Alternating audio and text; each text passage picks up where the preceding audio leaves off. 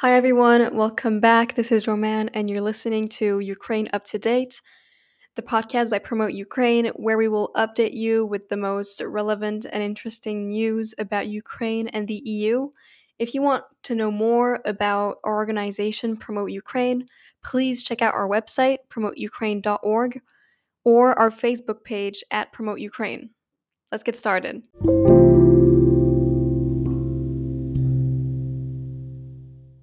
Today, I'd like to talk to you about the Ukrainian resistance strategy.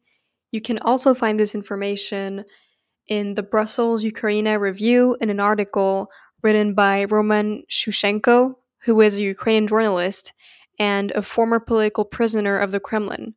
He's a public and political figure.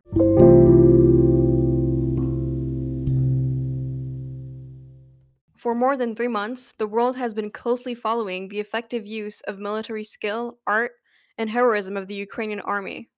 The clock is ticking every second, reminding us of the approaching devastating defeat of the Russians in Ukraine. Russia is exhausted and unable to wage a protracted war without new strike forces. Kremlin strategists are forced to constantly reevaluate their goals.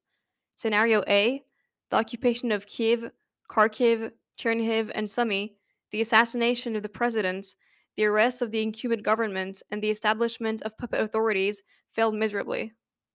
Scenario B Blitzkrieg in the south, east, northeast, domination in the Ukrainian airspace failed. Scenario C lies in desperate attempts to occupy Donbas and control the land corridor between Russia and Crimea.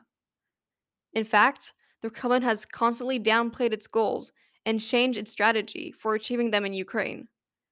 Russia has chosen barbaric aggression as a way to achieve political goals, but the fighting has changed them. The struggle of the Kremlin hawks and their false assumptions doomed the army to futile efforts, oppression, and despair. The Ukrainian army has adhered to its own goals consistently and systematically. The goals are simple to protect sovereignty, people, home, and land. This formula for achieving them remains unchanged and convincing. The chosen Ukraine strategy of resistance is to destroy Russia's moral, intellectual, and physical ability to fight and win on Ukrainian soil. Over the past three months, Ukrainians have proven their effectiveness on the battlefield, in the rear, and in the global information space. Ukraine's strategy of destruction involves attacking the weak points of the Russians, shackling their strike forces with smaller forces, this approach forms the basis for achieving effective results and ensures the unwillingness of the invader to counter it. These actions physically affected Russians morally and intellectually. The fighting spirit of the enemy subsided due to heavy losses, constant defeats on the battlefield, supply problems, and a retreat under Ukrainian pressure from Kiev and Kharkiv. The successful use of social networks and the media to demonstrate the shortcomings of the Russians only intensified the moral destruction of the invader. The declined morale, depressed military discipline, led to desertions, increased refusals to fight, and the number of war crimes. Ukrainians are slowly destroying the will of the Russians, imposing a model of intellectual influence on them. Numerous military defeats and the thirst for a tactical victory pushed the Russians to take greater risks in their operational or tactical decisions. Ukrainians are destroying Russians morally, intellectually, and physically from within. Conventional ground and air operations are combined with the special as well as information and psychological operations into a single whole of new quality. This has become an integrated, indivisible approach to warfare in Ukraine.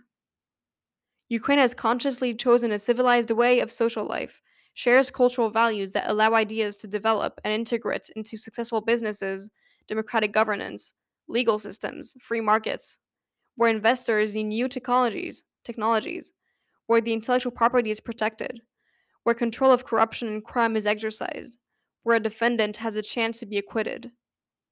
This culture presupposes critical statements, allows for independence, possibility to fail and try again.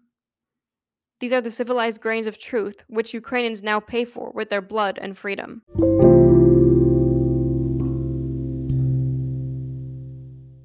Okay, everyone, this is the end of today's episode of Ukraine Up to Date, our podcast by Promote Ukraine.